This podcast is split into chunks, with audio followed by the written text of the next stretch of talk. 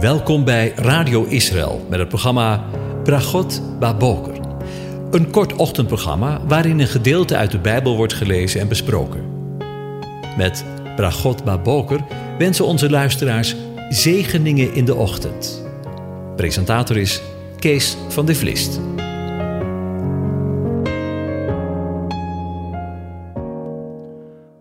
Goedemorgen luisteraars. Vanmorgen denken we weer verder na over Psalm 24.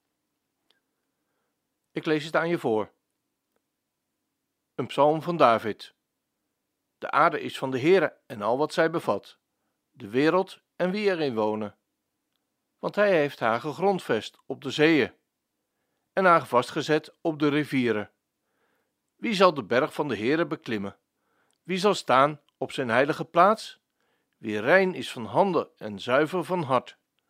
Wie zijn ziel niet opheft tot wat vals is en niet bedrieglijk zweert. Hij zal zegen ontvangen van de Heere en gerechtigheid van de God van zijn heil. Dat is het geslacht van hen die naar hem vragen, die uw aangezicht zoeken. Dat is Jacob. Hef uw poorten op, o poorten, en verhef uw eeuwige deuren, opdat de koning der ere binnengaat. Wie is deze koning der ere? De Heere, sterk en geweldig, de Heere, geweldig in de strijd.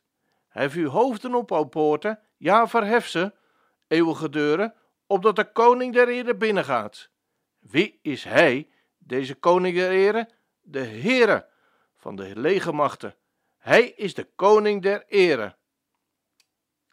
Tot zover. Over de zoon gesproken. We denken vandaag verder na over Psalm 24, de laatste verse, waar we lezen: Wie is de koning der ere? De Heere, sterk en geweldig. De Heere, geweldig in de strijd. Hef uw hoofd op, o poorten. Ja, verhef ze, eeuwige deuren, opdat de koning der ere binnengaat. Wie is hij, deze koning der ere? De Heere van de legermachten. Hij is de koning der ere. In Psalm 24 lezen we over de herder die terugkomt naar zijn schapen. En in eerste instantie is dat het volk Israël. Tot nu toe is dat nog niet duidelijk naar voren gekomen. Tot nu toe hebben we vooral de herder gezien die de weg heeft vrijgemaakt voor zijn schapen om te komen. In de versen die we zojuist gelezen hebben, zijn we als het ware toeschouwer van zijn komst naar deze aarde. En in eerste instantie naar zijn verloren schapen van het huis van Israël. Zijn wederkomst. De laatste versen die we vandaag gelezen hebben, spreken als het ware luid en duidelijk over zijn komst en ontvangst door het geslacht van hen die naar hem vragen, die zijn aangezicht zoeken. Dat is Jacob.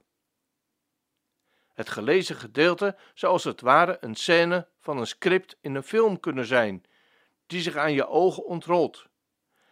Er is iemand die voor de poort staat, die van buiten de poort roept: Doe open, opdat de koning der ere binnengaat. En de reactie vanuit de stad is: Wie is deze koning der ere? Waarop er geantwoord wordt: De Heere, sterk en geweldig, de Heere, geweldig in de strijd. Dat is wat er heen en weer geroepen werd. Dat is de boodschap die over moest komen om de poort open te doen voor de koning. Tja, ik moet onwillekeurig denken aan zijn eerdere intocht in Jeruzalem, waarvan we lezen in Marcus 11. En zij brachten het veulen bij Jezus en wierpen hun kleren erop en hij ging erop zitten. Ook spreidden velen hun kleren op de weg uit en anderen hakten twijgen van de bomen en spreidden ze uit op de weg. En zij die vooruit liepen en zij die volgden riepen, Hosanna! Gezegend is hij die komt in de naam van de Heere, gezegend het koninkrijk van onze vader David, dat komt in de naam van de Heere, Hosanna, in de hoogste hemelen. Hoe moet het voor Jezus geweest zijn? Om dat zo te horen, terwijl het volk niet wist wat ze zongen? Een paar dagen liepen, later riepen zij: Kruisig hem! Kruisig hem! En Pilatus antwoordde opnieuw en zei tegen hen: Wat wilt u dat ik met hem zal doen, die u de koning van de Joden noemt? En ze riepen opnieuw: Kruisig hem! Pilatus nu wilde de menigte tevreden stellen en liet Barnabas voor hen los. En hij leverde Jezus, nadat hij hem gegezeld had, over om gekruisigd te worden. Voel je als het ware het verschrikkelijke contrast van deze woorden? Hij, die kwam in de naam van de Heere, wordt als het ware afgevoerd om gekruisigd te worden. Voor jou, die naar dit programma luistert, en voor mij, om stil van te worden. En de geschiedenis herhaalt zich, of misschien beter gezegd, heeft zich herhaald. En zal zich herhalen, met de andere zoon van God, in overdrachtelijke zin. Israël, het volk van God, die ook de zoon van God genoemd wordt, in Hosea 11, vers 1. Toen Israël een kind was, had ik hem lief, en uit Egypte heb ik mijn zoon geroepen. Van Jacob, die later Israël werd genoemd, staat in Genesis 27 al geschreven: Volken zullen je dienen, naties zullen voor je buigen. Wees heerser over je broers. De zonen van je moeder zullen zich voor je buigen. Vervloekt moet zijn wie jou vervloekt, en gezegend wie jou zegent. Zij die de gezegenden en bij uitstek het uitverkoren volk van de va van vader zijn, hebben wij, de overige volken, en niet te vergeten het christendom en de kerk, de gaskamers ingejaagd. En alsof dat niet genoeg was, hebben we als kerk collectief beleden: Israël heeft bij God afgedaan. Kruisigen. Zes miljoen Joden. Nog een keer. Zes miljoen Joden. Zijn zoon ging de gaskamer in. Verschrikkelijk. Verschrikkelijk. Verschrikkelijk. En eeuwenlang heeft de kerk gezegd dat alle vloek voor over Israël bestemd was voor de Joden. En alle zegen voor de kerk in de vervangingstheologie. Er rust een vreselijke en onzegbare schuld op de volken en op de kerk. Het speelde blijkbaar al in de tijd van Paulus, als we hem horen vertellen in Romeinen 11. Ik zeg dan: Heeft God zijn volk verstoten? Volstrekt niet. Ik ben immers ook een Israëliet uit het geslacht van Abraham, van de stam van Benjamin. God heeft zijn volk, dat hij van tevoren kende, niet verstoten. Of weet u niet dat de schrift zegt in de geschiedenis van Elia, hoe hij God aanspreekt over Israël en zegt: Uw profeten hebben zij gedood en uw altaren afgebroken, broken, en ik ben alleen overgebleven. Ook staan zij mij naar het leven. Letterlijk zoeken zij mijn ziel. Maar wat zegt God in het goddelijke antwoord tegen hen?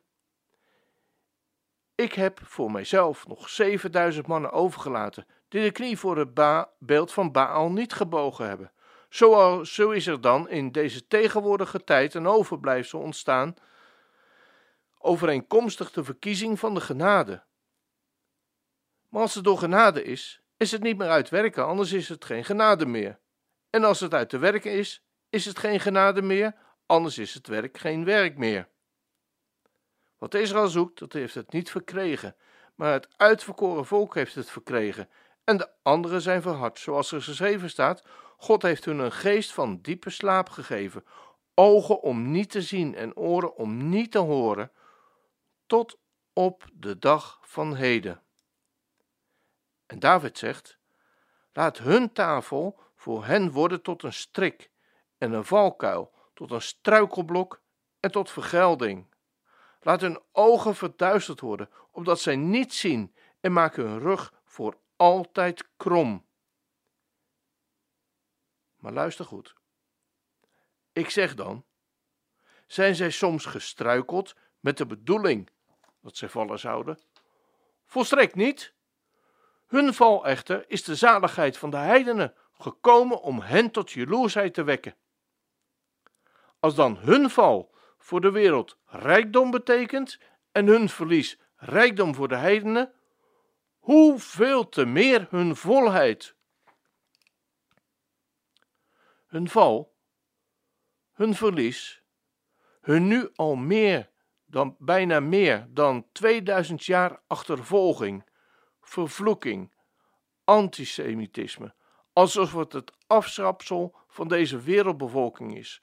Hun gang naar de gaskamers, hun vernedering, die zij nu al 2000 jaar moeten doorstaan, betekent de rijkdom van het geloof voor de volken van deze wereld, voor jou en voor mij. Hoe ondoorgrondelijk zijn de wegen van de Heere. Wat zijn wij als christenheid onvoorstelbaar ver van het padje afgeraakt en behoren we ons te bekeren van deze verschrikkelijke zonde en misstap die we als christenheid hebben begaan. We horen Israël lief te hebben en te zegenen met ons hele hart. Niet omdat het allemaal en altijd van die brave bossen zijn, maar omdat zij het volk van God zijn, dat Hij uitverkoren heeft. Punt uit zou ik zeggen. Een volgende keer hopen we hier verder op in te gaan. Ik wens je een van God gezegende dag toe.